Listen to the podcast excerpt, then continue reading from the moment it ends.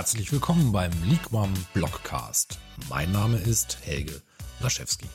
Wir möchten Ihnen mit diesem Format gerne unsere Blogbeiträge als vertonte Fassung to go zur Verfügung stellen. Für alle, die Liquam noch nicht kennen. Liquam bietet Beratung, Umsetzung und Technologie für den digitalen Wandel aus einer Hand. Seit der Gründung 2013 begleitet Liquam als Digitalberatung eine Vielzahl von B2C- und B2B-Unternehmen auf deren Weg in der Digitalisierung. Weitere Informationen finden Sie auf liquam.com und in den Shownotes. Bei unserem aktuellen Blogbeitrag geht es um das Thema Digital Due Diligence. Wieso? Weshalb? Warum? Was ist eine Due Diligence? Eine Due Diligence ist eine tiefgehende Analyse und Überprüfung in unterschiedlichen funktionalen Formen in einem Unternehmen oder Teilbereichen eines Unternehmens. Das Ziel ist dabei, eine Bewertung unterschiedlicher Aspekte für die Einordnung von Chancen und Risiken und findet zum Beispiel bei einem Kauf oder Verkauf von Unternehmen bzw. Anteilen statt, kann aber auch bei Beteiligungen, Finanzierungen oder einem Börsengang (IPO) Anwendung finden. Auch in anderen Szenarien wird eine Due Diligence benötigt. Das kann zum Beispiel in Jahresabschlussberichten, Fortführungsprognosen oder im Rahmen einer Insolvenzenverwaltung der Fall sein.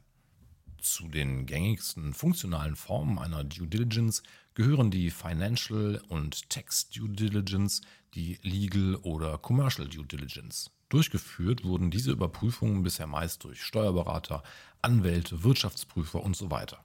Die zunehmende Bedeutung von weiteren Disziplinen einer Due Diligence erfordert auch weitere Expertise in anderen Bereichen. Eine Form, die zunehmend an Bedeutung gewinnt, ist unter anderem die Technical Due Diligence, bei der es um die Bewertung von Chancen und Risiken der IT-Infrastruktur gehen kann. Was ist eine Digital Due Diligence? Häufig wird eine Digital Due Diligence mit einer IT- oder Technical Due Diligence gleichgesetzt.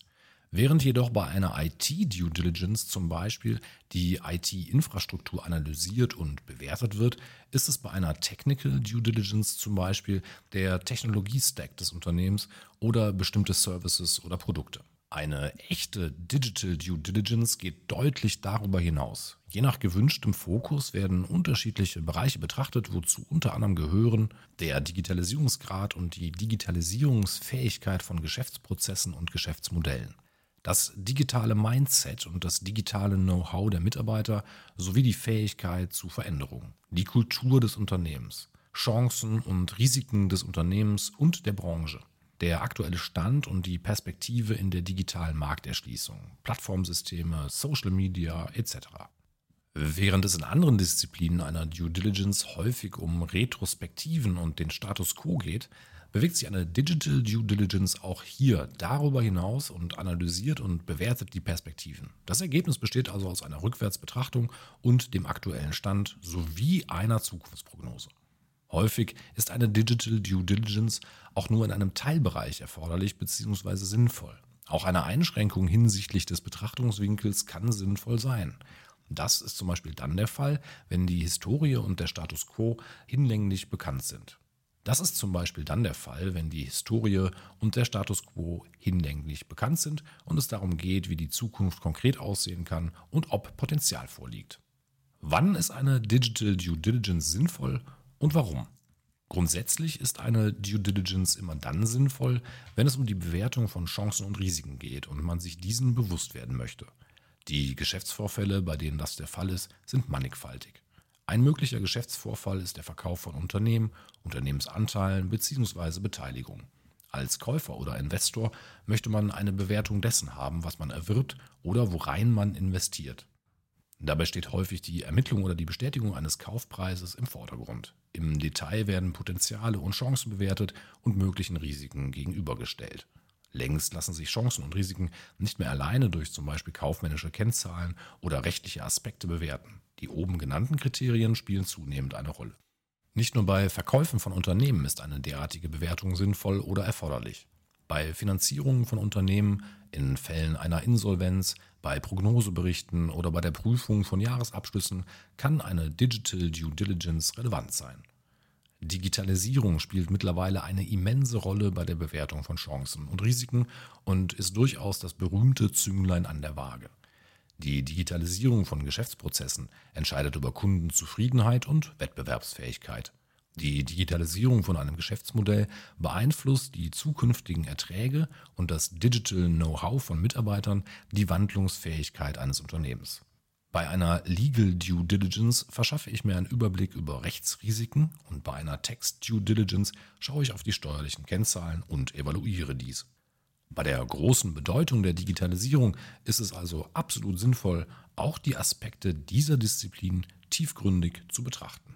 Für wen ist eine Digital Due Diligence relevant?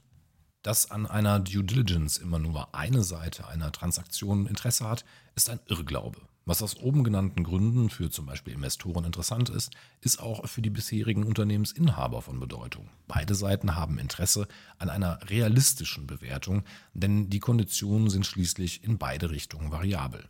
Nicht selten wollen potenzielle Verkäufer ihre Chancen und Risiken bereits vor konkreten Gesprächen mit potenziellen Käufern kennen. Das gibt auch die Gelegenheit, mögliche Defizite vorab zu beseitigen und sich damit gut aufzustellen.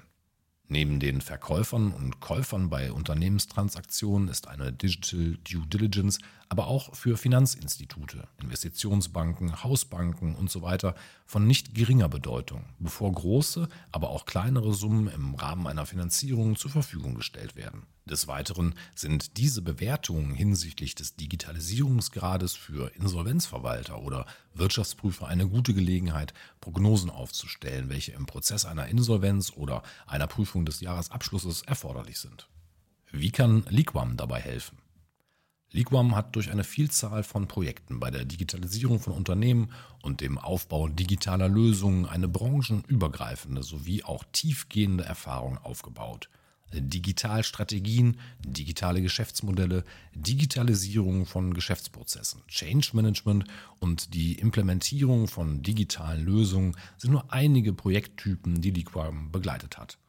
Auf Basis dieser langjährigen Erfahrung und unserer Expertise sind wir in der Lage, innerhalb kürzester Zeit den Digitalisierungsgrad zu bestimmen und Chancen und Risiken eines Unternehmens oder eines Geschäftsbereiches zu identifizieren, daraus Prognosen abzuleiten und Handlungsempfehlungen zu erstellen. Lassen Sie uns über Ihr Vorhaben sprechen. Kontaktieren Sie uns jetzt.